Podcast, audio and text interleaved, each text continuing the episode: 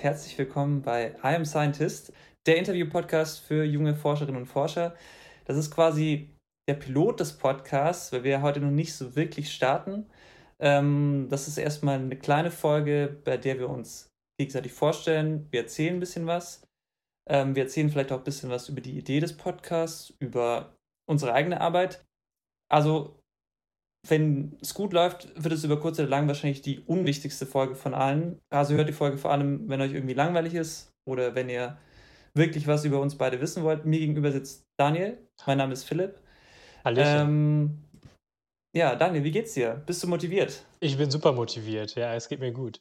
Ich wollte noch sagen, ist auch super, jetzt einfach die Folge zu hören zum Einschlafen wahrscheinlich. Ja, aber vielleicht können wir erst kurz darüber sprechen, hm, warum machen wir den Podcast? Was ist so dein dein Take darauf?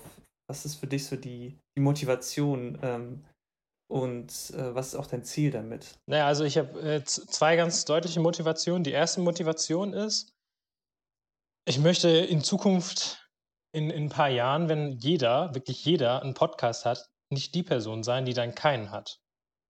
Ich möchte natürlich richtig. dann auch in der Gruppe sein, die sagt, wie, das ist kein Podcast? Also, was stimmt denn mit dir nicht?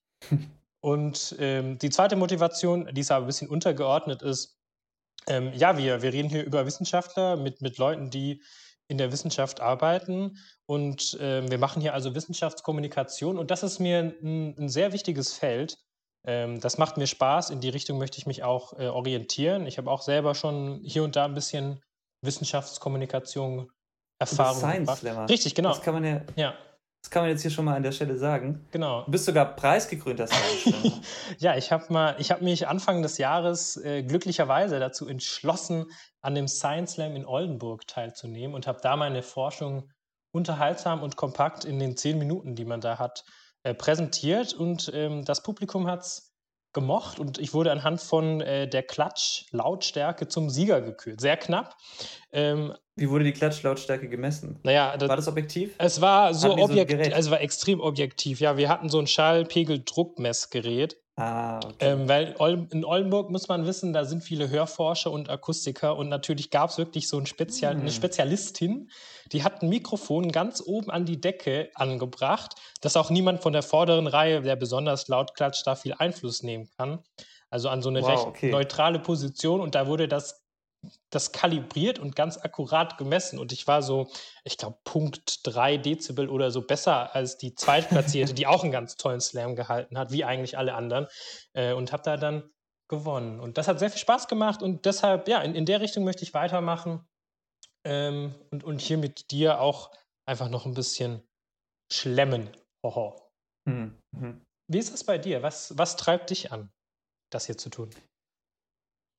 Ja, also ähm, ich bin ein großer Podcast-Fan, höre sehr viel Podcast, dachte mir dann so, okay, wäre ganz cool. Wir haben uns dann hier und da ein bisschen ausprobiert, Sachen gemacht und ich habe irgendwie gemerkt, ähm, mit den Leuten, also so primär in meinem Umfeld, sind einfach Personen, die an irgendwas forschen und ich dachte mir, wenn ich mit denen gesprochen habe, ja, sau interessant und äh, ich finde es total spannend, aber irgendwie hat ja niemand irgendwie außerhalb die Möglichkeit, das zu hören, der das vielleicht interessiert und mhm. auch sagen kann.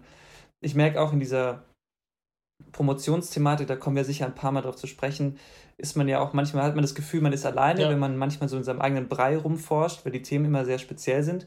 Und deshalb ist mein Ziel zum einen auch die, mit denen wir sprechen werden, äh, und das sind hoffentlich dann viele, dass die das auch quasi so erklären und dass wir da auch nachfragen, dass die das Feld runterbrechen und auch jeder versteht, okay, was hat es vielleicht für einen Impact für mich, an was da so verschiedene Leute forschen, aber dass auch die, die Forscher sich untereinander so ein bisschen vielleicht vernetzen können, zuhören können und sagen können, hey, okay, dem geht es ja vielleicht genauso wie mir. Also mhm. es soll ein Podcast sein für mich für die Forschenden, aber natürlich auch für alle anderen Leute, die einfach sagen, hey, was ist denn so los in, äh, mit aktuellen Themen, an denen gerade geforscht wird und ähm, was bedeutet es vielleicht auch für mich?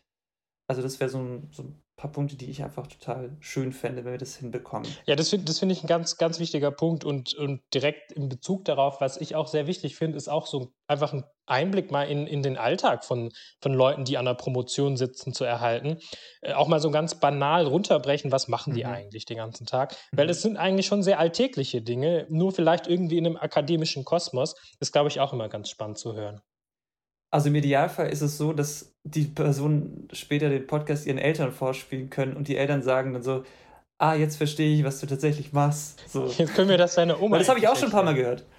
Ja, das habe ich auch schon ein paar Mal gehört, dass äh, Leute gesagt haben, ja, ich bin voll drin so in meinem Thema und keine Ahnung, aber irgendwie meine Eltern checken gar nicht, was ich mache. Ja. Und die sind so ein bisschen so, ja, okay, ah ja, irgendwas hier medizinisches. Das heißt so, also, die, macht der Junge halt. Die ganze Verantwortung lastet ja dann auf uns, weil das heißt, dass nur durch unsere jo. Fragen können wir das Thema dann so runterbrechen, dass es die Eltern endlich verstehen.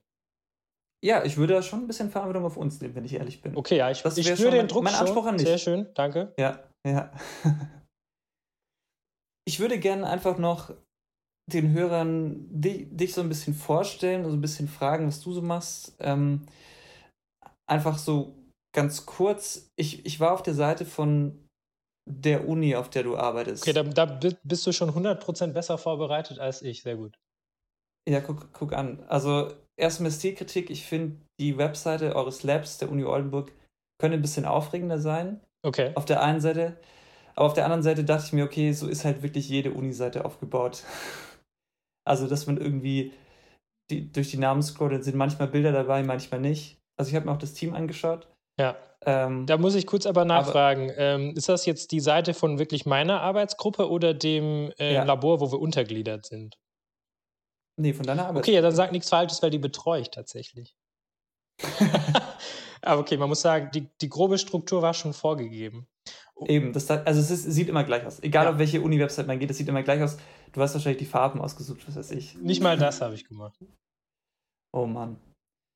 Ich möchte nicht über deinen primären Studiengang sprechen, deinen Bachelorstudiengang, Bachelor of Liberal Arts and Science, weil den hast du wahrscheinlich schon so oft in deinem Leben erklärt, was das genau ist. Ich bin mir ziemlich sicher, dass es inzwischen zehn Podcasts darüber geben müsste, was das ist. Also können wir das an der Stelle okay. einfach auslassen. Genau, bitte einfach googeln, äh, auf die Seite der Uni Freiburg gehen, versuchen, sich durchs Modulhandbuch zu quälen und dann könnt ihr vielleicht rausfinden, was das ist. Sehr empfehlenswert. Äh, du, du hast dann Master gemacht in Oldenburg, da ähm, arbeitest du auch noch in einer Arbeitsgruppe, die irgendwas mit Gehirn macht. Genau. Im weitesten und Sinne. Im weitesten Sinne, du hast, du hast vier, auch vier Paper veröffentlicht. Also das heißt, ähm, wissenschaftliche Arbeiten, die irgendwo angenommen würden. Drei davon sind wieder irgendwas mit Gehirn, das kannst du uns vielleicht gleich noch ein bisschen erklären, an was du gerade, aber das, das vierte ist natürlich ähm, das Highlight.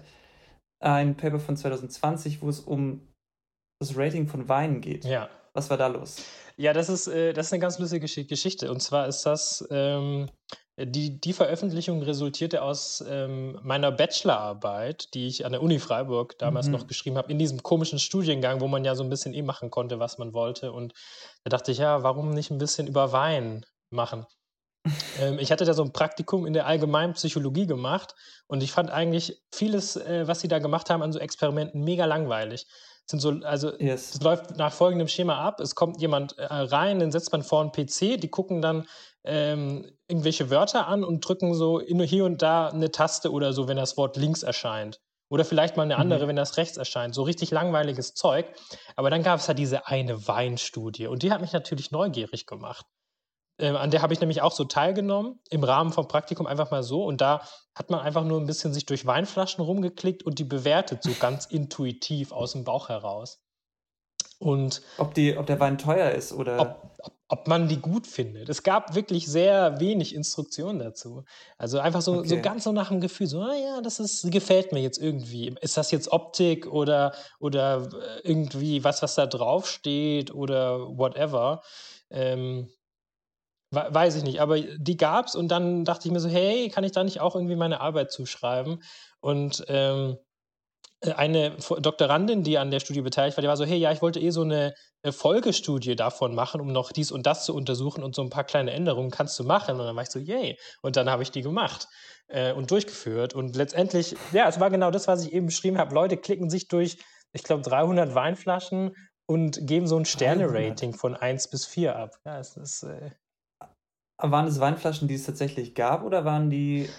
Ähm, generiert? Die gab es tatsächlich. Die ganzen äh, Flaschenbilder wurden, glaube ich, von so einer Weinseite, einer recht bekannten, wahrscheinlich einfach wein.de oder so, ich weiß nicht mehr auswendig. Hm, ja, wahrscheinlich. Ja, einfach runtergezogen. Ähm, ich hoffe mal mit Ach, Erlaubnis und äh, wurden dann verwendet. Also es wurde also am Ende auch abgefragt, ob Leute welche erkannt haben. In der Regel kam das nicht vor. Es gibt ja so viele Weinarten und Flaschen. Ja, ja. Also sie wurden nicht vom Lab getrunken und dann einzeln abfotografiert. Nee, nee, das, äh, also meines okay. Wissens nach nicht. Vielleicht wurde mir das auch verheimlicht.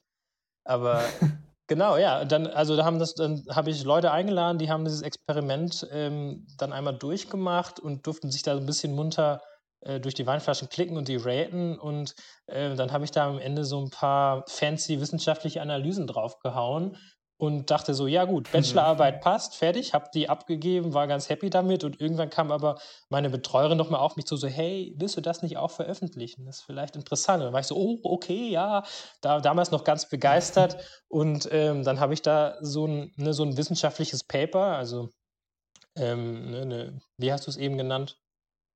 Veröffentlichung? Ja, ja, Veröffentlichung. Genau, so ein Artikel ist, glaube ich, sagt man im, im Deutschen. Ja, ein Artikel. Genau, so einen wissenschaftlichen Artikel in so einer Fachzeitschrift ähm, draus gemacht und ähm, das wurde dann letztendlich auch publiziert. Das hat sehr lange gedauert. Ich glaube, der ganze Prozess hat sich über fast zwei Jahre gezogen und ich muss auch sagen, im Nachhinein ja. würde ich es nicht nochmal machen. Okay. Also ich finde ja das Kuriose daran, ähm, dass es vielleicht für Leute, die, die das nicht wissen, die in dem wissenschaftlichen Betrieb nicht so drin sind, finde ich, können wir irgendwann an der Stelle auch mal drüber reden, wie das überhaupt alles so abläuft, weil das wird sicher ab und zu mal Thema sein. Ich finde, es gibt viele von diesen Journals oder ich sag mal Magazinen, Journalen, wo man diese Paper einreicht, die so abstruse Namen haben. Ja. Und ich finde einfach das Coolste, dass das Journal, in dem du es eingereicht hast, Journal of Wine Research ja, heißt. Ist fantastisch. Also es gibt, gibt ein eigenes Journal, das sich nur irgendwie mit Forschung, die sich um Wein dreht, beschäftigt und dass die das auch, da sind ja sicher nicht nur so psychologische ähm, nee Gar nicht. Ich bin da, ich glaube, ich bin da ziemlich alleinstehend. Das sind eher so äh, wirkliche, ähm, ja, so, so Weinwissenschaftler. Ich, ich, ich glaube, da gibt es auch ein ja. Fachwort, weiß ich nicht mehr. Ähm, Winzer. ja, genau. Das sind so Winzer und Winzerinnen, die halt gucken, wie so ihre Weinsorten abgehen und irgendwelche Prognosen machen mhm. oder vielleicht auch Klimawandel-Einschätzungen geben und so und solche Zeitschriften. Und, und, ja. und auch ganz oft äh, irgendwelche Geschmacksanalysen, glaube ich. Ja, und ich möchte dazu auch noch erwähnen, es gibt auch äh, ein, ein Journal, das heißt ähm, International Journal of Wine Research. Ah, okay. Genau das gleiche, das, nur mit dem International davor. Das ist total absurd eigentlich, wie sich das immer so auffällt. Das ist, das ist aber ganz oft so, dass man einfach so den gleichen Titel hat und dann nur noch irgendwie International davor oder British. Ja. Äh, keine Ahnung. Das so, Warum okay. sich das Leben schwer machen? Warum? Ja. Ja, Aber ich wollte dazu wollte ich noch selbst. sagen, ähm, ja. das hat auch eine kleine Story und zwar ähm, haben wir das natürlich ursprünglich nicht da eingereicht in diesem ähm, Wine Research Journal, sondern im ah, äh, Journal of Human Computer Interaction. Weil ne, man ist ja am Computer interagiert mit der Maschine und so und es gab ein paar Hypothesen in der Richtung auch. Ähm, aber die wollten das natürlich nicht. Die haben erkannt, ja, das, ist, das ist ein bisschen Banane, was ihr da gemacht habt. Ich glaube, da seid ihr bei uns falsch. Und dann haben die das abgelehnt und dann habe ich das halt weitergereicht ne, zu dem Wine Research Journal. Und die wollten das. Ja, ich finde, ich finde Shoutout an das Journal of Wine Research. Kann man gerne mal lesen. Ich glaube, äh, ja. Gut, ich, man hat einen guten Abend damit. Gute Forsch ja, es ist cool. Einfach ein bisschen auch cool. wissen, wo man mit, bei Freunden mit prahlen kann dann. Ja. So, das ist jetzt diese Wine Research. Die können wir aber, glaube ich, vernachlässigen, wenn es um dich geht. Du machst ja gerade was anderes. Ja. Vielleicht kannst du noch mal ganz kurz sagen, ich habe auch, glaube ich, gar nicht gesagt, was du jetzt genau studiert hast und was so, gesagt, irgendwas mit Gehirn. Also du hast Neuropsychologie studiert, glaube ich. Genau, Neuropsychologie. Ähm, was so dein, dein täglich Brot ist zurzeit. Mit was schlägst du dich rum? Ja, also mein, mein grobes Thema, an dem ich forsche, ist die Geräuschwahrnehmung im Alltag. Ist erstmal ein langer Begriff. Aber ich glaube, also was ganz Alltägliches, womit viele was anfangen können. Am besten gebe ich dir so ein kleines Szenario. Du kannst dir einfach zwei Leute vorstellen, die im Büro arbeiten und mhm. ähm, irgendwie draußen äh, vor, vorm Büro ist so eine Baustelle und da wird irgendwie gerade was reingehämmert oder so, irgendein lautes Geräusch. Und kennst du doch aus eigener Erfahrung, oder? Ja, das kenne ich auch aus eigener Erfahrung. Das äh, passiert mir auch öfters. Ich werde verfolgt von Baustellen. Jedenfalls ähm, ähm ist das so, dass von diesen zwei Personen kann es gut sein, dass die eine so, die kriegt das mit lässt sich aber mhm. nicht von ablenken und kann super locker weiterarbeiten und kein Stress. So die andere Person aber, die hört das auch, aber ist super genervt davon und kriegt irgendwie keinen klaren Gedanken mehr zu fassen bei dem ähm, Lärm. Und das ist genau dieses Phänomen, wo, wo ich so ein bisschen erforsche, dass dieses Geräusch, dieses Hämmern, ist für beide mhm. Leute eigentlich gleich im physikalischen Sinne, wird mhm. aber subjektiv mhm. ganz anders wahrgenommen. Für die eine Person leicht ausblendbar, okay. für die andere super nervig. Mhm. Und das ist, äh, und was natürlich jetzt oft gemacht wird, auch so vom Gesetzgeber, ist, dass man halt hingeht und man nimmt so ein, ein äh, Lautstärkmessgerät und schaut, aha, okay, das ist jetzt nur so und so viele Dezibel, das ist für die Gesundheit der Leute nicht bedenklich. Aber da wird eben ah, genau ja. diese subjektive Erfahrung ähm, ja, komplett ignoriert. Weil viele mhm. Leute oder einige Leute stören sich einfach auch an nicht lauten Geräuschen, an leisen Geräuschen, weil eben diese Wahrnehmung so unterschiedlich sein kann. Und ich sag mal, das letztendliche Ziel des Projekts, von dem wir natürlich noch Lichtjahre entfernt sind, ähm, ist, ja. dass man am Ende nicht äh, so ein Lautstärkemessgerät nimmt, um festzustellen, ob Leute von einem ähm, Geräusch gestört sind, sondern eben ähm, Hirnaktivität misst.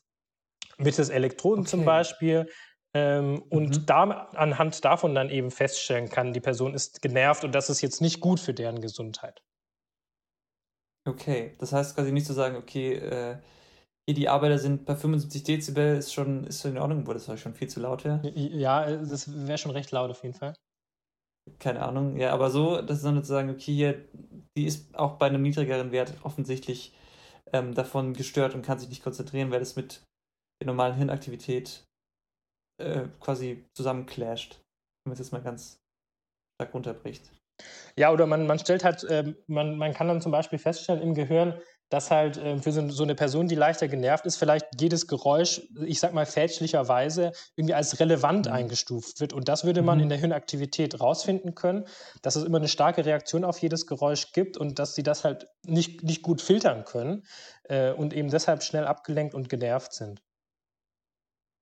Macht ihr die Versuche nur mit so, also habt ihr so einen Presslufthammer im Nebenraum oder was für, was für Geräusche nehmt ihr da? Sind das schon Alltagsgeräusche oder äh, auch so weißes Rauschen oder? Ja, ähm, also nein, es sind natürlich sind's immer noch nicht sehr natürliche äh, Geräusche, die wir da am Ende den, mhm. den Leuten vorspielen. Also wir, wir fahren jetzt momentan so zweispurig tatsächlich. Und zwar ähm, nehmen wir zum einen tatsächliche Alltagsgeräusche auf mit einem Mikrofon ähm, die um der, in der. Umgebung auftauchen und die wir dann eben ähm, mit der Hirnaktivität in Verbindung setzen können, um zu schauen, okay, hier war jetzt ein lautes Geräusch, wie hat die Person darauf reagiert? Aber gleichzeitig präsentieren wir auch noch Töne und das sind natürlich dann sehr künstliche Töne. Ähm, in meinem mhm. letzten Experiment waren das so Klicktöne, ein bisschen wie so ein Mausklick hört sich das an, ein bisschen lauter, so Klick, Klick.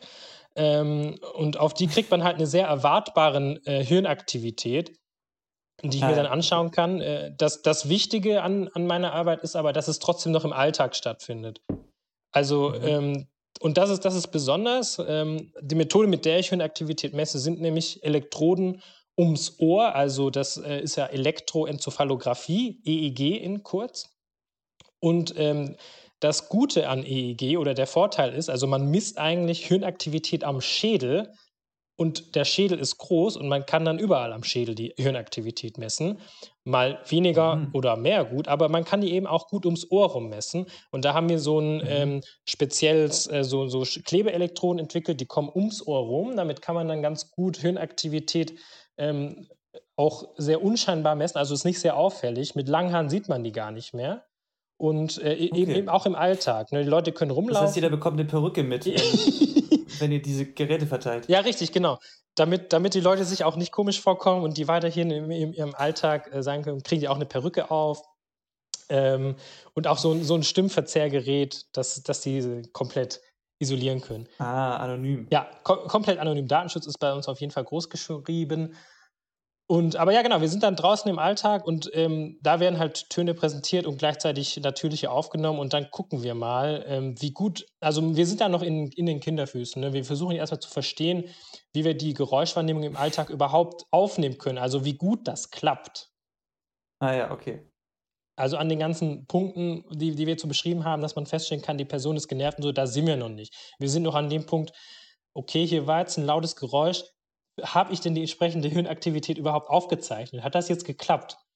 Oder habe okay. ich eigentlich nur also, Müll im Signal? Weil es passiert ja unglaublich viel. Ist ja nicht so, dass, ja. dass das Gehirn nur Geräusche gerade verarbeitet, sondern man läuft rum, man sieht andauernd Sachen. Es sind, und es ist ja nicht nur ein Geräusch, es sind tausend Geräusche um einen rum. Ähm, das ist also gar nicht so einfach, das irgendwie alles rauszufinden. Ja, spannend. Also ich habe das auch mir nochmal angeschaut, dass ihr auch dieses, mh, hm, dieses Gerät wirklich am Ohr habt, mhm. wo ihr die Hirnaktivität messt. Ähm, da habe ich mich nämlich auch gefragt, wie, wie gut es denn funktioniert, weil ich habe ich hab zum Beispiel eine, eine Smartwatch, die misst schon relativ viel, ja. so Herzfrequenz und ich glaube, die können jetzt auch, was weiß ich, Blutsauerstoff und keine Ahnung was. Also ist es, hältst du es für realistisch, dass wir irgendwie irgendwann auch bei der Smartwatch einfach so ein, so ein Ding haben, wo wir auch unsere Hirnströme messen? Nee, also bei der also Smartwatch definitiv nicht, außer du trägst sie immer. Also nicht mit der Watch, aber weißt du, du hast, du hast halt vielleicht irgendwie ich meine, so wie die Watch am Arm kannst du halt sagen, ja gut, ich habe mir jetzt, setze mir irgendwas hier auf, auf den Kopf ja. oder so oder hinters Ohr. Ja. Würde man ja vielleicht nicht sehen. Ja. So sagen, okay, das ist jetzt einfach so ein weiterer Gesundheitsmarker, der mir im Schlaf irgendwie zeigt, wann ich welche Schlafphasen hatte ja. und so weiter.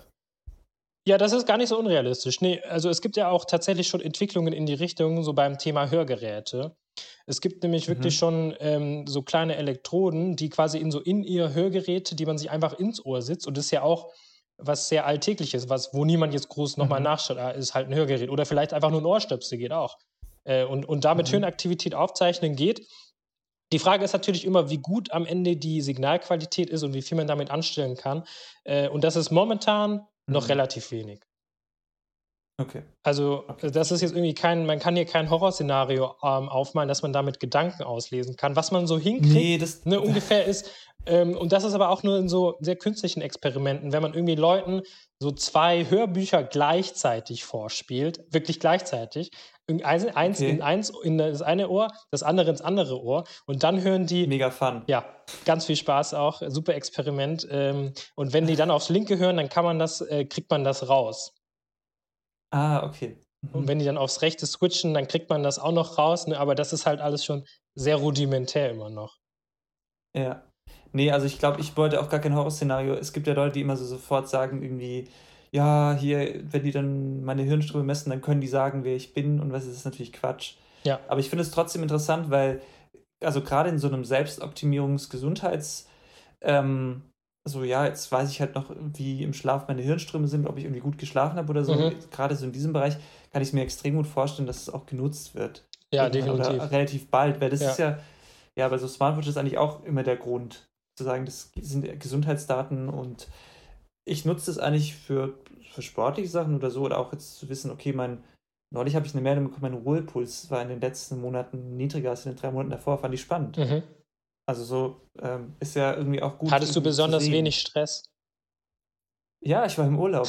also ich weiß nicht, ob das, ich weiß ja nicht, ob es damit zusammenhängt, aber. Du so hattest die, die Smartwatch sich, gar nicht an, auf dem Arm. Genau. Ja, ja. Nee, ich, ich, ich, würde, ich würde jetzt davon ausgehen, dass die schlau genug ist, das so zu reißen. Ja, ja ich weiß, ich habe schon viel Schlechtes drüber gehört und ich glaube, generell kann man sagen, dass die schon sehr ungenau sind. Weil das ist jetzt ja, nicht so, dass die andauernd messen, sondern immer mal wieder abfragen und einen Durchschnittswert bilden. Und das ist halt nur eine Annäherung. Und damit wirklich genaue Forschung zu betreiben, ist nicht möglich. Ja. Nee, ich glaube auch nicht, dass es so in den nächsten zwei Jahren passiert, dass wir uns irgendwelche Sensoren hinter die Ohren klemmen, alle und dann aber so generell fand ich das so eine spannende Frage, weil ich mir das in dem Rahmen einfach. Ja, es ist auch definitiv ähm, eine, eine oft geführte Debatte in meinem Feld, dass eben diese, diese Technologie, die immer kleiner und immer tragbarer wird, dass es auch ein Schritt so für die Eigenermächtigung der Leute ist, auch selber mhm. ihre Hirnaktivität zu verstehen und, äh, und sehen zu können und eventuell auch irgendwie nutzen zu können. Mhm. Ja, spannend. Definitiv. Äh, dann kannst du uns ja da auf dem Laufenden halten, falls äh, es da irgendwie einen neuen Trend gibt. Und äh, ich mir meinen Hirnström machen kann. ja, sehr gerne. Ja. Ähm, so zu, dein, zu deinem Paper noch eine Frage. Ist, ist noch was geplant? Hier sind vier Stück. Ist das schon ganz gut? Ja, gut, also ich meine, ähm, das, das Weinpiper hat natürlich nichts mit der Promotion zu tun. Das war so ein bisschen just for fun. Ja, das können, können wir, glaube ich, rausnehmen. Obwohl, also, ich muss ehrlicherweise sagen, wir kennen uns jetzt schon ein bisschen. Das ist auf jeden Fall das Paper, über das wir schon, auch schon am meisten gesprochen ja, haben. Ja, das ist natürlich auch immer ähm, der Conversation Starter schlechthin. Also gehst du auch so zu, auf Leute zu, so, hey, hier, dann die Hölle. Ich ja, ja, genau. Ich, ich habe immer auch ausgedruckte Versionen davon, die ich immer austeile, auch für, für besonders Neugierige. Also bei so einem Abendessen kommt es sicher gut. Ja. Wenn du sagst, hier, ja. ich, ich weiß was über Weine, was du nicht weißt. Leute, ihr kauft die Weinflaschen in der Mitte. Das habe ich nämlich rausgefunden. Wie in der Mitte? Ja, die in so einem, in so einem Online-Shop-Szenario ähm, werden die in der Mitte werden immer besser bewertet als an den Seiten. Ah ja, okay. Das ist ja interessant. Fantastisch. Tendenz zur Mitte. Fantastisch. Super, super auch alltagsrelevante und praxisnahe Forschung. ja, genau. Aber ich meine, das erste Paper war tatsächlich äh, meine Masterarbeit, die irgendwie auch meine Promotion mit eingeleitet hat. So. Also das, das zweite ähm, war auch von, war auch noch von Promotion. Nee, der zweite, da bin ich nur Zweitautor, glaube ich. Richtig? Richtig. Ja, genau, da, da, bin ich, da bin ich ein bisschen mit drauf gelandet. Das ist eine, ja, passiert auch manchmal. Ähm, mhm. Aber das, also das ist jetzt nicht wirklich ein, eine mein, mein zweites Paper. Ich hatte ein anderes zweites Paper, wo, ähm, wo ich dann wieder weiter ähm, so Apps validiert habe. Ich, ich, ich forsche auch mit dem Smartphone, das ist ganz cool so. Ich brauche letztendlich nur mhm. diese Elektronen ums Ohr und ein Smartphone und damit kann ich schon alles aufzeichnen. Ein Smartphone hat ein Mikrofon, damit lassen sich Umgebungsgeräusche mhm. mit den richtigen Apps aufzeichnen. Äh, und, und die Hirnaktivität kann auch über Bluetooth äh, und so einen kleinen Verstärker, den man irgendwo hinten am Nacken anbringen kann, auch aufs Smartphone gesendet werden. Und ähm, das zweite Paper ging halt, war so eine Validierung von den Apps, wo, das, äh, wo man halt sagt, okay, guck mal hier, das funktioniert übrigens. Und okay. ja, das, das äh, dritte Paper, ähm, an dem arbeite ich gerade noch, das wird auch das letzte sein und das ist halt wirklich ein bisschen mehr inhaltlich ähm, wo wirklich mhm. die Leute mit, mit dem ganzen tollen Geräten, die jetzt funktionieren und dem Smartphone ähm, in, in, im, im Alltag, was natürlich sehr eingeschränkt definiert als Büroalltag bei mir war. Die Leute saßen halt in einem Büroraum, haben Zeug gemacht, was sie wollten. Also die durften machen, was sie wollten, außer jetzt vielleicht schwimmen gehen, weil das wäre sehr teuer dann geworden. Wenn dann das Smartphone und. Auch nicht wegfliegen wahrscheinlich, oder? ja, ja, man, man musste sich in einem eingeschränkten äh, Kreis bewegen. Aber da durften okay. die wenigstens schon machen, was sie wollten, also sich Zeug mitbringen, ihren Laptop, YouTube gucken, whatever. Und währenddessen wurden halt mal hier und da Töne präsentiert und so. Und, und da versuchen wir ein bisschen besser zu verstehen, wie diese Töne in so einem Alltagsszenario verarbeitet werden. Und ja, das ist, das mhm. ist, was mich momentan beschäftigt.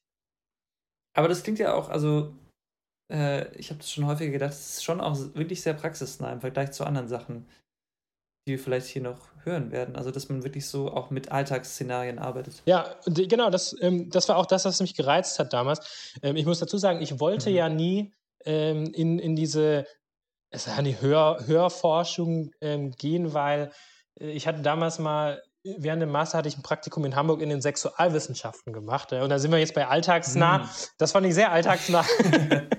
und ähm, nee, ich fand das wirklich ein sehr spannendes Feld. Und eigentlich dachte ich immer, ja. wenn Wissenschaft, dann doch vielleicht in die Richtung, weil da, das ist cool, da passiert viel Spannendes, viel Unterschiedliches. Ähm, aber ich wurde dann so. wenigstens was. Ja, ja. aber ich wurde da so ein bisschen wegrekrutiert, dann äh, in, in Oldenburg während der Masterarbeit aber dann da dachte ich mir, ja, ist aber auch noch relativ alltagsnah und irgendwas, was ich nachvollziehen kann und nicht so ein super nischiges Thema, wo es irgendwie darum geht, ja. eine, ne Linie 5% gerade zu biegen oder so. Ähm, mhm. Da habe ich gesagt, ja gut, ich mach's. Aber ich, genug von mir, würde ich sagen. Oder hast du noch Wenn du was? das Gefühl hast, du, du bist äh, ausreichend so, konntest du sagen, was du, was du möchtest. Ich meine, dieses dieses Thema Sexualforschung, ich weiß, das hast du ein bisschen was gemacht, aber vielleicht ähm, können wir das einfach an der anderen Stelle nochmal aufgreifen. Vielleicht sprechen wir auch mal mit jemandem, der in dem Bereich tätig ist. Also gut, eine, eine Sache würde ich abschließend noch sagen, weil ich habe ja am Anfang gesagt, ähm, mir ist es wichtig, so diesen Alltagseinblick ein bisschen zu geben. Und ich habe jetzt viel über Forschung bla bla bla geredet und äh, klingt irgendwie spannend, aber was mache ich denn jetzt am Ende des Tages? Weil das ist echt banal, finde ich. Äh, und äh, mhm. ich habe das mal gespürt. Ich saß mal einmal äh, mit meinem Betreuer einfach vorm Computer. Und was machen wir? Wir machen natürlich Experimente, produzieren Daten und haben Hirnaktivität mhm. aufgenommen. Und was ist Hirnaktivität am Ende? Zahlen. Und wie visualisieren mhm. wir Zahlen? Im Zeitverlauf als Linien. Irgendwelche Linien, die halt hoch und runter gehen. Ja? Äh, und, ja. und was mache ich dann am Ende des Tages? Ich gucke mir halt Linien an. Und ich saß da einmal mit meinem Betreuer eben vor irgendwelchen Daten und dann kam ähm, eine Kollegin von mir rein und ähm, äh, eine kanadische Kollegin, die kam rein, dann habe ich mich so umgedreht und habe gesagt, nothing to see here. Und dann hat sie gesagt, yeah, yeah, just two dudes looking at lines. also das ist quasi Job Description. Ja, das ist, das ist ein bisschen meine Job Description. Das ist wirklich die, was die meiste meiner Zeit einnimmt, ist, ich gucke mir halt irgendwelche Linien an, was halt Hirnaktivität ist. Ähm, mhm. Und versuche daraus irgendwie schlau zu werden oder eine gute Story äh, daraus zu entwickeln oder eben mehr über, über den Menschen zu lernen. Ich meine, der Job ist, ähm, der Job in der Forschung, in der du arbeitest, würde man wahrscheinlich auch sagen, man braucht einfach extrem viele Computerkenntnisse und auch einfach auch Lust, sich mit, ähm, ich sag mal, mit Programmieren ja. und auch so ein paar technischen Aspekten. Also, so, hast ja gesagt, ich meine, jetzt so Bluetooth und so kennen wir alle, aber zu sagen, ja, ich habe ein Smartphone, das meine Lautstärke misst, das muss ich dann matchen mit den Daten, die ich über den Bluetooth-Sensor, der ja. an meinem Nacken klebt, irgendwie ja. verbindet. Das ist ja nicht irgendwas, was so ganz einfach ist zu zu erreichen. Nee, das stimmt. Das ist wirklich, das ist nicht trivial. Ähm, und äh, das, das stimmt. Und das finde ich auch wirklich äh, ganz spannend, dass man so, so viel lernt, auch ähm, in technischer Hinsicht. Ähm, man, Aber hast du das Wissen schon mitgebracht? Oder nee, das, das kommt so. Ähm, so ein bisschen nach dem Trial-Error-Prinzip kommt das. Ne? Also, also, hier hast du einen teuren Sensor, Trial and Error mal damit rum, ja, am besten so, dass es nicht kaputt geht und wir nicht nochmal 10.000 Euro, die wir eigentlich nicht haben, da reinstecken müssen. ja, ungefähr so ist es. Man eignet sich das so an. Manches ähm, mhm. wird einem auch ein bisschen erklärt, aber ähm, ja, ich meine, das Programmieren habe ich auch im Studiengang schon gelernt, das konnte ich dann schon einigermaßen. Um, um so Daten mhm. zu analysieren, ne, da braucht man natürlich auch Programmierkenntnisse, um das alles sinnvoll auszuwerten. Ähm, mhm. Aber ja, irgendwie kommt das. Und ich, ich habe jetzt echt schon einiges gelernt, auch über wie, ne, wie, wie ein, äh, so ein, äh, ein, Ton letztendlich funktioniert oder wie man die auch generieren kann und wie, wie, wie Audio mhm. funktioniert oder ähm, und, und solche Geschichten, wo ich auch gar nicht dachte, dass ich das mal irgendwie lernen muss ähm, ja, wo ich jetzt am Ende vielleicht auch genug Erfahrung habe, um auch einen Podcast aufnehmen zu können und auch schneiden zu können und so, so ganz am Rande. Ja, das, das, sind dann so Nebeneffekte, die sich da so ergeben. Ja. Ähm, das, ist, das ist eigentlich, also man, es kommt schon echt viel, viel bei rum, definitiv. Man ist quasi fast schon gezwungen, in Bereiche reinzutauchen und Dinge zu lernen, von denen man nie gedacht hätte, dass man irgendwas damit zu tun hat. Ja. Das ist, glaube ich, eine häufige, also wäre jetzt so mein Gefühl, auch eine häufige Beobachtung von Leuten, die so eine Promotion machen. Ja, definitiv, also, ja. Wenig straightforward, so, okay, das mache ich und das ziehe ich genau durch, das gibt es, glaube ich, einfach selten. Nee, es ist, es ist nie so, wie man es plant. Ja. Wir, wir kommen nochmal zu dir. Also ich bin natürlich extrem schlecht vorbereitet, aber das ist ja egal, weil du kannst ja einfach ja. alles sagen. Ich weiß, dass du an der Uni Gießen promovierst. Richtig, aber ich, ähm, ich sag mal so, bei mir ist es so. Ähm, bei dir ist es eigentlich noch viel spannender. Ja, die Promotion ist nicht mein Hauptjob. Ich, ich sage immer, ich promoviere. Promo, die Promotion ist mein Hobby. Also das okay. mache ich halt so, wenn ich quasi äh, sonst nichts zu tun habe, dann promoviere ich. Hm, ist bei mir nicht so angelegt, dieser, dieser wissenschaftliche Pfad, dass ich an der Uni angestellt bin, so wie du. Also ich arbeite nicht an der Uni, sondern ich ja. bin einfach quasi, habe dort einen äh, Doktorvater. Ähm, und genau, dort promoviere ich im Bereich Arbeits- und Sozialpsychologie. Mhm. Also kann man, haben wir auch nicht gesagt, wir sind beides im Grunde genommen Psychologen. Ich Im weitesten Sinne schon. Psychologie, ja. Psychologiestudiengang gemacht, Bachelor, Master. Und du hast eben den, den verrückten Bachelor gemacht und dann noch den Neuropsychologie-Master. Und äh, genau, und deshalb promoviere ich quasi als Hobby ähm, an, an der Uni Gießen und habe deshalb manchmal auch nicht so diesen, sag mal, diesen Druck, den vielleicht manche andere haben. Ich muss jetzt irgendwie viele Paper publizieren, mhm. möchte ich aber natürlich. Und ja, das ist so, so mein Weg in, diesen, in diesem Forschung. Ich habe da direkt Fragen. Ähm, ja, gerne. Hast du dann irgendeine Art von Anstellung oder Vertrag bei denen? Nee, gar nicht. Also ich bin wirklich, ähm, ich habe eine Promotionsvereinbarung mhm. mit der Uni Gießen. Ja. Das war's. Okay, und das heißt, du hast auch, ähm, du kannst da so viel Zeit lassen, wie du möchtest. Es gibt also überhaupt keine Beschränkung, also außer alle Leute sterben weg, die irgendwie mit dir zusammenarbeiten sollten. Wüsste ich jetzt gar nicht, wüsste ich jetzt gar nicht genau. Ich glaube, schon, dass es, dass irgendjemand jemand zu mir kommen würde und sagen, ähm, Herr Hubert, wie sieht es eigentlich aus? Promovieren Sie irgendwann noch? Und ich habe auch den eigenen Anspruch, vielleicht mal bis nächstes Jahr fertig zu werden. Ja. Ich verstehe, okay. Ja. Und du kriegst dann aber auch keine, ähm, in keinster Weise irgendeine finanzielle Entschädigung dafür. Nee, okay. Genau, das ist quasi ein, ein Geben und Nehmen. Ich meine, ja. mein Doktorvater oder die Abteilung hat auch nichts davon, außer dass ich quasi für sie arbeite. Also ich kriege quasi die, äh, die Betreuung umsonst, ja. Würde ich jetzt mal so sagen. Aber natürlich arbeite ich auch umsonst. Mhm. Also, ja, das ist für mich aber äh, kein Problem, weil ich noch andere Dinge arbeite. Aber das ist, ist so quasi der Deal. Ja. Und wie, wie oft hast du dann eine Betreuung, wenn du da so äh, als Hobby promovierst? Wie oft siehst du deinen Supervisor? Ich habe den schon echt lange nicht mehr gesehen wegen Corona. Also so äh, Zoom-Meeting ist, äh, ich habe, glaube ich, wirklich jetzt, also letzte Mal 2019 okay. gesehen, mhm. physisch. Und sonst in Zoom-Meetings. Ist er überhaupt ähm, noch an der Uni? Ja, er ist noch an der Uni. Ich hoffe auch, er bleibt noch ein bisschen da, bis zumindest bis ich fertig bin, weil sonst wird es wahrscheinlich irgendwie kompliziert. Ich habe auch. Keine Lust drauf. Äh, dadurch, dass meine Forschung größtenteils, oder eigentlich, was heißt größtenteils, ausschließlich online stattfindet, über Online-Befragungen, lässt sich das aber auch sehr gut regeln. Also ich habe keine so Experimente wie du, die im Labor vor Ort stattfinden, sondern es sind eigentlich bis jetzt reine Online-Befragungen gewesen. Und deshalb lässt sich das auch gut über Zoom machen. Wenn wir jetzt eine Studie planen oder gerade neu aufsetzen, mhm. dann sehe ich den häufiger. Mein letztes Treffen mit ihm über Zoom ist aber auch jetzt sicher schon wieder zwei Monate her, weil jetzt auch der Sommer dazwischen war. Ich habe aber diesen Freitag ein Treffen mit ihm. Was für ein Zufall. Liebe Grüße. Ja. Ja, sage ich, richtig aus. das heißt aber, du bist dann auch nie mal an der Uni Gießen. Nee, eigentlich nicht. Also ich war äh, schon mal da, aber jetzt es gab, es gab keinen Grund und es war wirklich auch, es war ja auch die ganze Zeit. Nicht mal da. das Elefantenklo hat dir Grund gegeben. Ach, in Gießen, in Gießen war ich schon mal äh, letztes Jahr an Weihnachten, äh, war ich mal kurz da Sehr am gut. Nachmittag, aber natürlich nicht an der Uni, da war auch niemand da ja. und deswegen Corona, äh, die sind wirklich auch erst seit einem halben Jahr zurück an der Uni, also genau. Aber das heißt dann, ähm, wenn ich das richtig verstehe, dass es für dich gar nicht so dieses Kollegiale gibt, ähm, mhm. was, was ich an der Uni habe als, als mhm. angestellter mhm. wissenschaftlicher Mitarbeiter. Nee, das habe ich tatsächlich nicht. Also wir haben einmal im Jahr eine sehr coole Weihnachtsfeier, die auch online stattgefunden hat und die auch immer sehr viel Spaß gemacht hat mit den ganzen Hiwis und so. Das fand ich auch immer sehr cool. Aber das ist natürlich sicher ein Nachteil an der Art, wie ich das mache, dass ich einfach mhm. nicht in dem Team eingebunden bin, nicht in den Lab-Meetings oder so ja. regelmäßig dabei bin, weil die, ähm, ja, das, das habe ich tatsächlich nicht so. Und auch dadurch, also es ist schon noch ein anderer Doktorand so ein bisschen in meinem Projekt mit drin, der da auch so ein bisschen mitredet immer.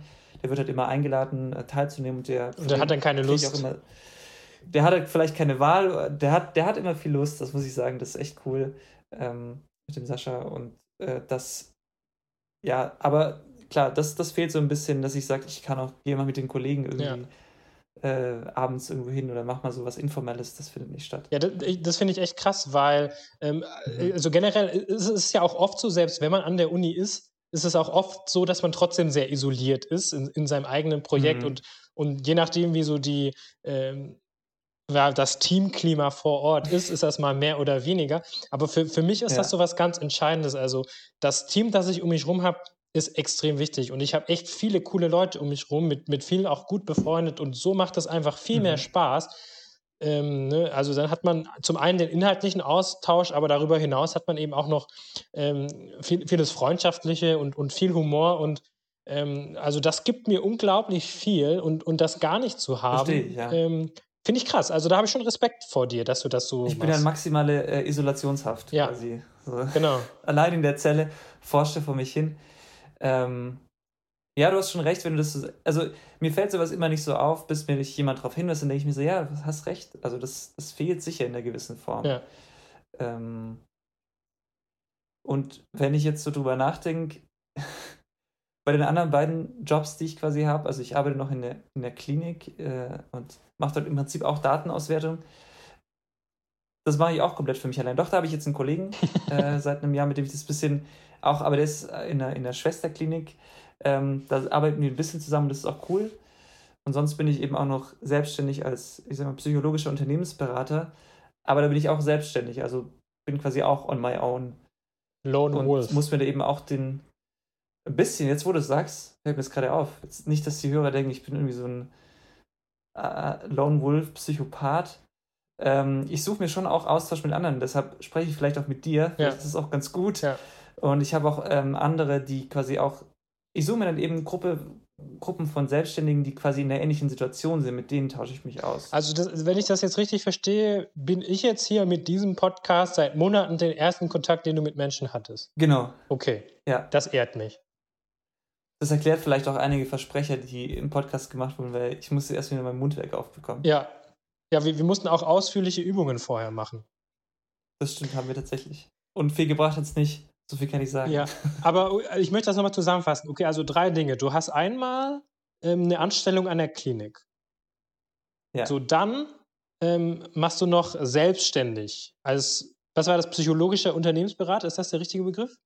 So kann man es immer am schnellsten zusammenfassen. Ja. ja. Okay, und dann on top hast du noch die Promotion. Richtig. So, dann ist natürlich meine Frage jetzt, wie teilst du deine Zeit auf? Wie viel Prozent mm deines Arbeits, deiner Arbeitswoche geht in was? Kann man, kann man das sagen? Ja, also 50 Prozent sind bei der Klinik. Mhm. Ähm, das ist quasi mein Brot- und Butterjob. Da habe ich aber den großen Vorteil, dadurch, dass ich wirklich nur, also als Lone Wolf mit den Daten arbeite und die Daten keine Patienten sind, kann ich mir meine Zeit relativ gut einteilen. Mhm. So, das heißt, da kann ich arbeiten und ich habe jetzt, äh, ich habe auch das Agreement mit denen, dass ich quasi so ein bisschen arbeiten kann, wann ich möchte. Mhm. Ich muss eben meine Aufgaben erledigen und äh, die Zeit anhalten. Aber das ist sehr gut zu planen und ähm, bei einer Selbstständigkeit genauso, da kommen halt Termine rein, wo ich dann bei Kunden bin, Vorträge halte, irgendwie Workshops mache oder auch Beratungsleistungen mache. Und das kann ich dann zusammen mit den Sachen planen. Und wenn ich jetzt zum Beispiel für die Promotion Sachen machen muss, dann muss ich das eben dann machen, wenn ich weder für die Klinik arbeite noch Kundentermine habe. Aber es klappt alles ganz gut, es passt alles immer ganz gut zusammen, weil ich eben von allen drei Seiten eine relativ hohe Planungsfreiheit habe und es mhm. ganz selten so ist, dass, dass man jetzt sagt, okay, es geht nur dieser Termin oder diese Woche musst du komplett blocken, sondern es ist eigentlich alles Termine, die wie so ein Puzzle verschiebbar sind. Ähm, das Wichtigste ist natürlich einen Kalender zu haben, den man pflegt. Äh, ohne den keine Chance, aber mit, mit dem digitalen Kalender kriege ich das ganz gut immer hingepuzzelt. Sehr schön. Ja. Und wie, wann hast du mit deiner Promotion angefangen? Ähm, also richtig ähm, 2019, würde ich sagen. Okay. So in der Übergangsphase. Ich habe 2018 meinen, meinen Master gemacht und dann habe ich erstmal so angefangen zu arbeiten und habe dann ein Jahr so ein bisschen überlegt, an was ich forsche und habe da so ein Exposé geschrieben eben weil das, das musste nicht so schnell gehen und dann habe ich so, ich würde sagen, im Herbst 2019 angefangen, so richtig das zu konkretisieren und die erste Studie zu planen. Haben wir dann angefangen im Januar 2020 und dann kam Corona und dann waren die Daten so ein bisschen hinfällig mhm. und dann mussten wir das ganze Thema noch so ein bisschen umwerfen. Also ich habe jetzt tatsächlich eine sehr Corona mäßige Forschung. Be bevor du jetzt äh, näher auf den Inhalt von, von deiner Forschung eingehst, würde mich aber noch interessieren, wie, wie bist du dann überhaupt an die Promotion gekommen? Also was war, was war für dich da so ein Auslöser oder eine Motivation, das, das dann noch zu machen? So auch in diesem, äh, ne, in, in dieser hm. berufsbegleitenden Art, wie du das jetzt machst? Na, ich habe ich hab extrem viel Spaß an den wissenschaftlichen Arbeiten. Mhm. So dieses menschliches Verhalten erfassen, auch in Zahlen packen, auswerten. Linien angucken. Auch mir Linien anzu ja. ja. auch mir Linien anschauen.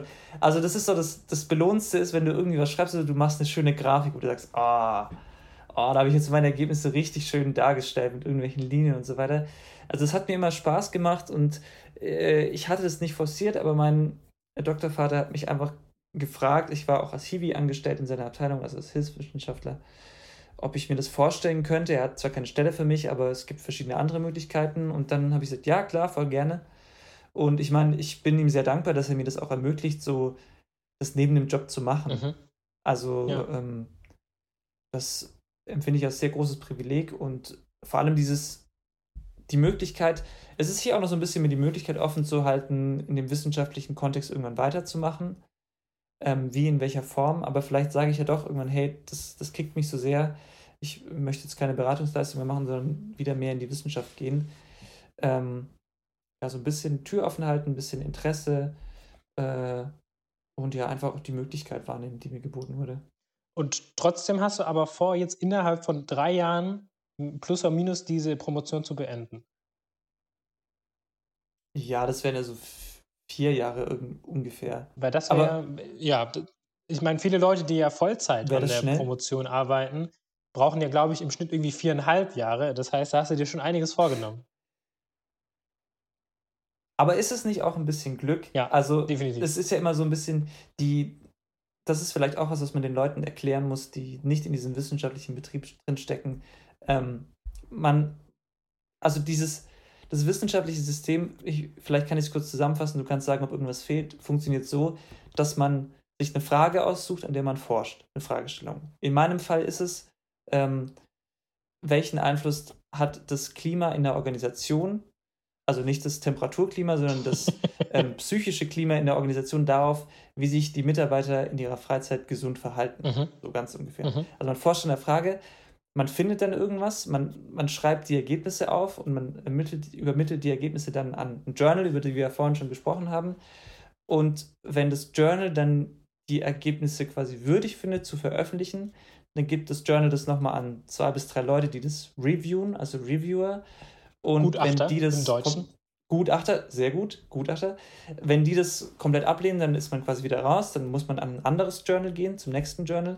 Wenn die sagen, hey, das gefällt uns, du musst noch ein paar Sachen verändern, dann veränderst du die, dann ähm, verbesserst du das und dann veröffentlichen die quasi dein Paper, dein, dein Werk. So. Und da ist einfach sehr viel Glück dabei, meiner Meinung nach. Also ob das denen irgendwie gerade in den Kram passt, ob die Reviewer da Bock drauf haben, dich irgendwie näher zu machen oder nicht, oder da konstruktive Kritik geben oder nicht. Und deshalb glaube ich, ob man jetzt ein, zwei, drei Jahre länger promoviert, hängt auch damit zusammen, ob das Thema gerade irgendwie von jemandem angenommen wird. Also ich mhm. weiß nicht, wie du das siehst. Ähm, Finde ich einen richtig, richtig, richtig wichtigen Punkt, den du da machst, weil ich glaube, man kann einfach sagen, so generell ist Promotion sehr unfair. Mhm. Wenn man verschiedene Leute miteinander vergleicht, weil wirklich dieser Faktor mhm. Glück eine sehr große mhm. Rolle spielt. Es sind an so vielen, also man ist ja eigentlich immer in einer Abhängigkeitsposition von, immer, von, ja, von der betreuenden Person, von den Gutachtern. Ähm, mhm. Also immer irgendwelche Menschen, die darüber entscheiden, ob man jetzt Erfolg hat oder nicht. Und je nachdem, wie ja. die so drauf sind oder wer die sind, funktioniert es halt oder es funktioniert halt nicht. Und ich habe auch in der letzten Zeit, ich habe Stories gehört, wirklich da, mhm. da, da werde ich echt wütend von, dass halt dann Gutachten, äh, nachdem man so, ein, so einen ähm, Artikel eingereicht hat, dann Gutachten kommen, die halt besagen, ja, ich fand die Intro so, so, so scheiße, die Einleitung, habe dann nicht weitergelesen, ist totaler Müll. So, aber man kriegt ja in der Regel, das ist noch ein wichtiger ja. Punkt, kriegt man ja mehrere Gutachten und die zwei anderen waren halt so, ja, super geschrieben, ähm, super wichtiges Thema, gute Analysen, hier und da noch ein bisschen nachbessern und so. Aber es ist ja. einfach immer eine riesige Range und es gibt halt wirklich immer diese schwarzen Schafe, die irgendwie in dem Moment keinen Bock hatten, sich äh, damit zu befassen oder eine, einen schlechten ja. Tag einfach. Äh, und, und, ja, und dann genau. kriegt man sowas. Und wenn das, wenn, sie, wenn sich das häuft, da, mhm. da kommt der Frust unweigerlich. Also mein Professor, bei dem ich promoviert, hat auch mal gesagt, das Wichtigste ist eigentlich, die wichtigste Fähigkeit zur Promotion ist Frustrationstoleranz. Ja. Und das äh, finde ich nach wie vor hat er, hat er damit recht. Äh, und ich habe mich, dadurch, dass ich nicht, dass ich quasi extern promoviere und nicht in diesem wissenschaftlichen Rat so drin bin, habe ich mich komplett frei gemacht davon. Mhm. Wenn ich jetzt, ich bin gerade dabei, mein zweites Paper zu schreiben, das würde mir theoretisch reichen für die Promotion. Mhm. Wenn ich das jetzt geschrieben habe, vielleicht bis Ende des Jahres und dann versuche, das einzureichen und es wird direkt angenommen, dann ist alles super. Dann bin ich nächstes Jahr fertig. Aber es kann auch sein, das zieht sich noch bis 2024, ja. wenn ich niemanden finde oder vielleicht noch eine Studie machen ja. muss. Also so deshalb kann ich das mit dieser Zeit, ähm, ja, ist es halt, also ich arbeite, deshalb kann ich vielleicht die Zeit gut einteilen, weil ich arbeite dann, wenn es was zu tun gibt. Mhm. Und sonst mache ich mir inzwischen aber auch nicht mehr den Stress, da jetzt irgendwie viel gerade dran zu machen, weil ich sowieso weiß, es gibt Phasen, da kann ich nicht viel machen. Da liest ja. es gerade mein Professor gegen. Ja in der Zeit kann ich nicht viel machen. Oder da ist es gerade dann bei einem Journal eingereicht und dann Richtig. brauchen die sechs Wochen, bis sie sich zurückmelden. Oder Monate also, auch. Oder Monate, ja. Also ich kann das mit, den, mit diesen Gutachten auch bestätigen. Bei meinem ersten Paper, das zum Glück sehr schnell angenommen wurde, beim zweiten Journal, glaube ich, aber beim ersten hat auch einer so völlig subjektiv geschrieben, ja, aber bei mir in Florida, wo ich wohne, ist das nicht so, was ihr da schreibt. ja. Und du denkst, ja, okay, was soll ich dazu sagen? Gute also, wissenschaftliche das, Praxis. Ja, das war so ein bisschen seine Argumentation. Naja, aber deshalb bin ich da inzwischen auch äh, relativ entspannt und ja, weiß eben, dass es so ist. Ja, ich glaube, wir werden im Laufe von diesem ähm, Podcast bestimmt auch noch einige andere Stolpersteine hier und da mal besprechen und aufdecken. ich, ich, es gibt definitiv genug. Aber lass uns Vielleicht doch können wir auch eine, irgendwann eine Rubrik machen, der Reviewer der Woche oder so. ich meine, absurde Geschichten gibt es genug. Absurde äh, Geschichten äh, gibt es definitiv genug. Ja, die Frage ist nur, ob es zu nerdy ist, aber naja, gut. Sehen wir dann. Schauen wir dann. Ähm, lass uns noch mal kurz jetzt ein bisschen zum Inhalt von deiner Promotion ähm, kommen. Wir haben so viel über die Rahmenbedingungen gesprochen, aber du hast ja mal kurz ähm, angeteasert, es geht um Unternehmen, es geht um Klima, es geht um Gesundheit und irgendwie kam dann auch noch Corona dazwischen. Woran ah, forschst ja. du denn eigentlich? Also wie gesagt, es geht im Prinzip darum, runtergebrochen, je nachdem, wie sich quasi meine Organisation zu gewissen Themen verhält, Gesundheitsthemen, welchen Einfluss hat es denn auf mein Gesundheitsverhalten? Also die initiale Idee war zu sagen, wenn jetzt ein Unternehmen besonders viele gesundheitsförderliche Maßnahmen anbietet, wenn es mir zum Beispiel auch die Möglichkeit gibt, ähm, sowas wie Fitnessstudio-Gutscheine oder auch sagt, hey, bei uns gibt es gesunde Nahrung in der Kantine, wir legen da großen Wert drauf, das ist bei uns irgendwie so ein Kernwert. Ähm, also das Klima ist quasi positiv gegenüber Gesundheit, hat es dann auch einen Einfluss darauf, ob ich mich gesünder verhalte oder ob ich mich sowohl am Arbeitsplatz, aber vielleicht auch dann im Privatleben gesünder verhalte. Mhm. Das war die eigentliche Idee.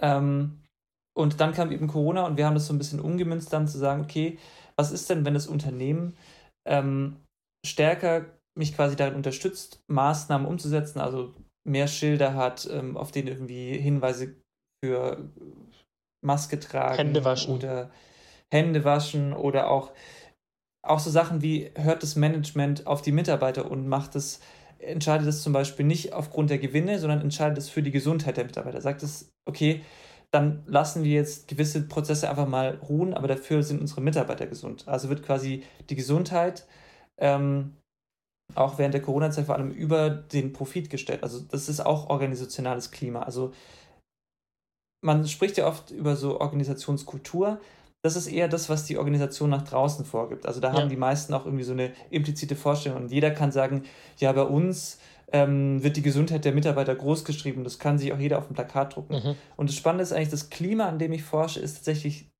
das, wie es die Mitarbeiter erleben bei sich. Mhm. Also es ist eben nicht dieser Plakatspruch, es ist auch nicht dieser in den äh, Aufenthaltsräumen dann das Poster, unsere drei Werte sind Offenheit, Freundlichkeit und Ehrlichkeit, sondern es ist tatsächlich, ja, seid ihr das auch? Ja. Also seid ihr nicht nur das, was ihr vorgibt, sondern seid ihr das tatsächlich auch.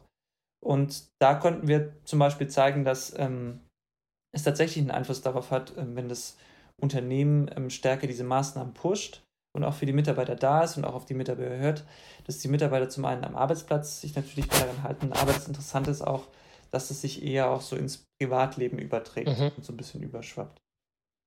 Genau, das war jetzt so der Inhalt. Das könnte man, kann man zu vielen Themen machen ähm, mit diesem organisationalen Klima, aber Corona hat sich jetzt leider angeboten ähm, und ist leider auch immer noch nicht vorbei. Ja. Also hätte man mir jetzt 2020 gesagt, ja, 2022 ist immer noch ein Thema, hätte ich natürlich zum einen gesagt, oh Gott, bitte, bitte nicht. Aber ich hätte es auch nicht glauben können. Ja. Und wie kommst du da dann aber ran an die Leute? Also wie, was ist, was ist deine Methodik? Hm. Ich glaube, hattest du eben schon mal an, angerissen, Online-Befragen. Wie, wie, lauf, wie läuft das bei dir? Ja. Also tatsächlich haben wir so ein, ein relativ in der Sozialpsychologie so den normalsten Weg gewählt. Es gibt sogenannte Panel-Provider, da kannst du dir m, Teilnehmer kaufen. Mhm. Also du sagst hier, wir haben eine Studie zu dem und dem Thema, wir haben die erste Studie ähm, vor allem, weil es dann einfach eine größere Stichprobe gibt, äh, in äh, Großbritannien durchgeführt. Du sagst halt den Leuten hier, wir haben hier eine Studie mit vier Terminen, weil es eine Langzeitstudie war. Mhm. Ähm, du kriegst für jeden Termin so und so viel Pfund, wenn du dich hier einträgst und dann kannst du dich da eintragen, mitmachen, kriegst das Geld. Und ähm, die, also nicht die Patienten, sondern die Teilnehmer sind so ein bisschen gefiltert und die geben auch an, dass ähm, das eben keine Bots sind, sondern tatsächlich Personen.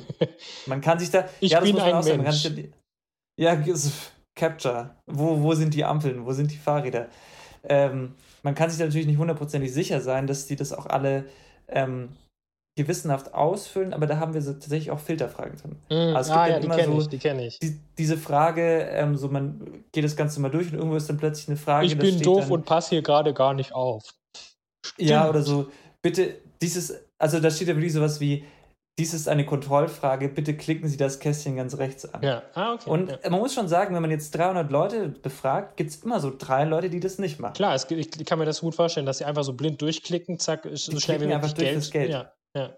Ja. Und dann schreibt man den Leuten so, du bekommst jetzt kein Geld, weil du das nicht richtig angeklickt hast. Und die sagen dann so, wie was? Aber ich habe das gewissenhaft gemacht. Und dann musst du sagen, sorry. Meine Maus war Ähm, kaputt. Genau. ja. Also, das ist das Vorgehen. Nicht besonders spannend. Also auch das ist vielleicht auch ein Grund, warum es so schnell geht, weil es wesentlich äh, unaufwendiger ist als das, was du machst. Das stimmt allerdings. Programmiere das einmal und ich verschicke das. Ich muss nicht auf irgendwelche Probanden warten, die zu mir ins Labor kommen, sondern ich Ja. sitze zu Hause.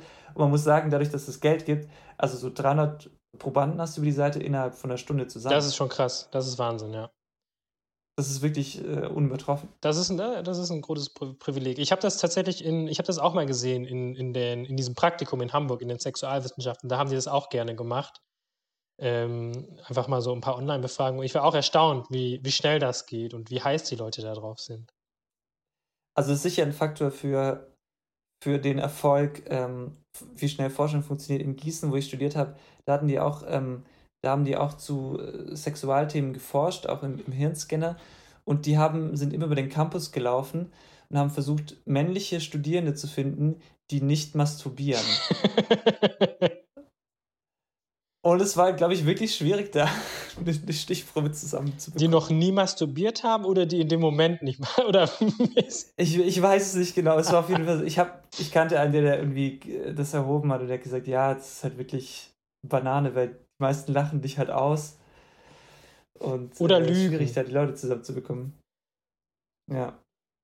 naja. Naja. Aber das, ähm, das klingt auch ein bisschen so, also du forschst viel so zu Unternehmensklima und äh, Mhm. in deiner Freiberuflichkeit als psychologischer Unternehmensberater äh, sagst du ja Unternehmen irgendwie auch, wie, wie es so läuft. Also da gibt es doch bestimmt auch so eventuelle Synergien, die du da ausnutzen Ja. kannst. Tatsächlich, also das ist erstmal so ein bisschen manchmal in der Selbstständigkeit die Legitimation für das, was ich mache. Mhm. Wenn jetzt irgendwie, Ja. ich bin ja auch noch relativ jung und manchmal, ich sag immer, wenn ich mir so einen grauen Bart ankleben würde, dann würden mich Leute manchmal ernster nehmen. Ja, Aber wenn man dann schon mal sagt, ja, man promoviert noch zu dem Thema und man ist da wissenschaftlich aufgestellt, ist manchmal schon ein Bonus. Das ist für mich eine Synergie tatsächlich. ja, Ähm, und klar, so ein bisschen von den Erkenntnissen kann man dann immer wieder mal berichten und die auch einfließen lassen. Mm, Aber die, die Themen, die in meiner Freiberuflichkeit auf mich zukommen, sind noch viel, viel breiter als jetzt nur Organisationsklima. mhm. Also da ist das größte Thema im Prinzip, und da spielt es natürlich mit rein, das größte Thema aktuell, wie kann ich meine Mitarbeiter binden oder wie sorge ich dafür, dass ich auch genügend Mitarbeiter habe, überhaupt um leistungsfähig zu bleiben, weil einfach durch den demografischen Wandel Mhm. sich die Unternehmen umorientieren müssen. Es ist nicht mehr so wie 1950, dass du sagst, ja, der Mitarbeiter ist mir irgendwie nichts wert und der kommt sowieso zu mir, sondern Ja. du musst dich halt einfach aktiv um deine Mitarbeiter bewerben und auch darum kümmern, dass die, dass die gerne bei dir bleiben. Ähm, weil der Markt einfach inzwischen kein Markt mehr für den Arbeitgeber ist, sondern ein Arbeitnehmermarkt. Also man muss genug, also nicht nur Schilder aufhängen mit Hände waschen, sondern auch mit deine Hände sind Ja. sehr schön. Deine Hände sind uns viel wert Ja. und sehr schön. ja, das wäre jetzt das überspitzte Beispiel, klar, aber so, ähm, ja, Partizipation, ja. flexible Arbeitszeiten oder irgendwie, ja, es gibt immer noch Führungskräfte, die mir sagen, ja, ich rede halt nicht mit meinen Mitarbeitern, weil die, die erzählen mir sowieso nur Quatsch und wundern sich dann, warum die Mitarbeiter sauer sind. Das gibt's tatsächlich. Mhm. Und ich denke mir, das kann doch nicht wahr sein. Und äh, da kann ich relativ gut, auch relativ einfach den Leuten aufzeigen, so, mach das einfach bitte nicht mehr. Und das ist dann für manche Nein. schon so ein Aha-Effekt. Ja, ist wirklich so. Ist wirklich so. Also, ähm, Ja, Wahnsinn. und Und das ist in der echten Welt. Und die, muss ich auch sagen, die, die Forschungswelt hat manchmal sehr wenig mit der echten Welt dann zu tun. Es juckt ja die Leute auch gar nicht, zu was man forscht, im Zweifelsfall. ja. Aber heißt das auch, dass wenn du jetzt ein eigenes Unternehmen gründen würdest, wäre das dann das perfekte Unternehmen? Sicherlich nicht. Also ich hätte, ich hätte, ich habe da schon ein paar Mal drüber nachgedacht, dass ich es auch, mh, ich fände es, glaube ich, selber extrem herausfordernd, Mitarbeiter zu führen. Mhm. Ich ähm, weiß, dass das dass es nicht einfach ist, wenn man immer mit verschiedenen, man kommt ja im Prinzip mit Leuten zusammen, die man sich so nicht direkt ausgesucht hat. Und selbst mit denen, die man sich vielleicht direkt ausgesucht hat, gibt es manchmal Probleme. Und das Ziel muss eigentlich immer sein, und so erlebe ich die erfolgreichsten Führungskräfte, die gar nicht so viel darüber nachdenken, sondern einfach so sind, wie sie sind, mhm. die normal sind. Aber ähm, da muss man auch viel, und das macht es, glaube ich, so schwierig als Führungskraft, viel an sich selber arbeiten, dass man seine eigenen, ähm, seine eigenen äh, Themen oder auch Ängste ablegt mhm, mh. und eben nicht darüber nachdenkt, okay, wie trete ich jetzt da auf, damit ich möglichst professionell wirke, sondern einfach sagt, ich, ich darf hier auch so sein, wie ich bin. Einfach mal Jogginghose das, anziehen. Ja, vielleicht einfach mal Jogginghose anziehen. Es gibt vielleicht manche Leute, die sagen, boah, okay, ähm, passt mir jetzt gar nicht, einen Chef zu haben, der eine Jogginghose anhat, aber die, bei denen es dann eben matcht und die sagen, voll cool, dass mein Chef eine Jogginghose anhat, die bleiben halt auch eher da. Und das sind vielleicht auch die Leute, mit denen man dann zusammenarbeiten möchte. Mhm, mh. Ja, wahnsinnig spannend. Also ich, ich würde, das ist eine, eine sehr gute Frage. Ähm, ich würde es manchmal gerne ausprobieren, aber ich hätte auch, ich hätte auch tatsächlich sehr großen Respekt davor, ähm, Führungskraft zu sein. Ich bin es im Kleinen, weil ich in der Klinik bei uns die Praktikantin betreue. Mhm. Also da habe ich so ein Team von sechs ähm, Praktikantinnen und das ist tatsächlich auch Führungsarbeit in gewissen Punkten. Da versuche ich relativ laissez-faire die zu führen. Hast also du Jogginghose an? Ich habe ähm, selten eine Jogginghose an. Ähm, eigentlich nie, aber ähm, ich, ich rede mit denen tatsächlich auch sehr viel über Mode, weil die alle jünger sind und die haben manchmal. Die wissen halt, wie, wie, der Hase läuft. Genau, dann muss ich mir, muss ich mir Tipps abholen. Ja. Nee, Jogginghose wäre auch nicht appropriate von der Klinik, glaube ich. Äh, sonst hätte ich natürlich sofort eine an. Mhm. Ja, aber da erlebe ich das so ein bisschen im Kleinen und erlebe, also da kann ich das sehr gut machen und erlebe auch, dass ich die Freiheiten, die ich denen gebe, dass sich das sehr gut auszahlt. Also die, ja, viele Führungskräfte haben, glaube ich, so ein sehr negatives Bild von den Mitarbeitern, die sagen, ja, die wollen mich sowieso nur betrügen und wollen mir irgendwie das Schlechteste. Das ist nicht so. Die meisten Menschen sind nett. Ich glaube, das kann man so sagen. Und dann hat man natürlich immer mit Ausnahmen zu tun, wo ich mir auch denke, okay, die Praktikantin oder der Praktikant ist irgendwie schwieriger oder ähm, ja, mit der klickt es vielleicht nicht so, aber mit den meisten klappt es voll gut. Mhm. Aber man fokussiert sich halt automatisch auf die, bei denen es nicht so gut läuft. Ja. Und hat dann vielleicht deshalb schneller ein schlechtes Bild, aber das ist meistens äh, überhaupt nicht die Realität. Typisch Mensch. Typisch Mensch. Typisch Mensch, auf jeden Fall. Aber was äh, machst du denn dann noch in diesem Klinikjob und wie, inwieweit ist da auch deine andere hm. Tätigkeit und auch dein, dein Studium relevant für diesen Job oder du benutzt Skills davon oder kann man das so sagen oder hättest du da auch ja. mit einem ganz anderen Hintergrund reingehen können? Hm, vielleicht mit einem sozialwissenschaftlichen, also es ist sehr forschungslastig auch, deshalb hat mir die Statistikausbildung geholfen mhm. und natürlich, es geht ähm, im Klinikkontext viel um Störungsbilder, also psychische Störungsbilder. Ja ähm, da ist natürlich schon gut, wenn man weiß, was eine Borderline-Persönlichkeitsstörung ist oder eine histrionische Persönlichkeitsstörung. Also ein bisschen die Unterschiede kennt. Und ähm, ich mache aber im Prinzip wirklich sehr viel Datenauswertung. Mhm. Also ich werte die Patientendaten aus, auch ähm, die bewerten die Klinik, die werden einmal befragt, wenn sie in die Klinik kommen, dann wieder, wenn sie aus der Klinik rausgehen. Ähm, und schaue quasi, ich evaluiere quasi konstant das Klinikkonzept und die Wirksamkeit der Therapie, die gemacht wird hat mit meiner Selbstständigkeit wenig zu tun, ähm, aber ist einfach eine super Anstellung, weil es ähm, mir die Möglichkeit auch gibt, in der Selbstständigkeit ja. zu sein. Und du, du kannst noch Spaß. mehr Linien angucken. Ich kann, ich schaue wirklich extrem viel. ich habe sehr viele schöne, ich habe sehr viele schöne Liniengrafiken gemacht. Das ist natürlich auch des Jobs, weil man wirklich auch mal an echten Daten, ja. die sich gar nicht so forschungsmäßig zusammengetragen sind, ähm, auch sehr viele coole Sachen rausfinden kann. Die schönsten Linien. Die schönsten Linien, ja. Echte Linien. Herrlich, klingt sehr gut. Ja. Ja, das ist aber auch genug von mir, würde ich sagen. Ähm, wir werden sicher an der einen oder anderen Stelle noch über uns sprechen oder über Sachen, die, die wir erlebt haben. Ähm, wie gesagt, ich habe es ja auch zu, zum Anfang gesagt, das ist wahrscheinlich der mit der Zeit der unwichtigste Podcast, weil wir vielleicht sowieso dann nochmal alles dreifach wiederholen. Vielleicht löschen wir den irgendwann noch wieder. Ja, der wird, ähm, immer, der wird immer kürzer mit jeder anderen Folge. genau, wir können immer Sachen rausnehmen. Wird su super anstrengend. Hä, war das nicht mal 45 Minuten? Jetzt ist es irgendwie nur noch 10. ja, Also, das war die heutige Folge. Ähm, ich finde es auch wichtig, wenn ihr das hört, wenn ihr das tatsächlich hört, who knows.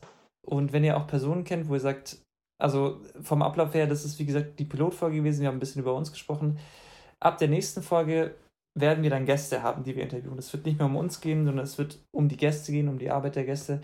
Wenn ihr Personen kennt, wo ihr sagt, ach, der, der forscht, der macht was Interessantes, ähm, könntet ihr uns natürlich auch gerne vorschlagen und zukommen lassen über Wege, die wir euch in den Show Notes präsentieren. Äh, in den Show Notes präsentieren. So sieht's aus. So sieht's aus.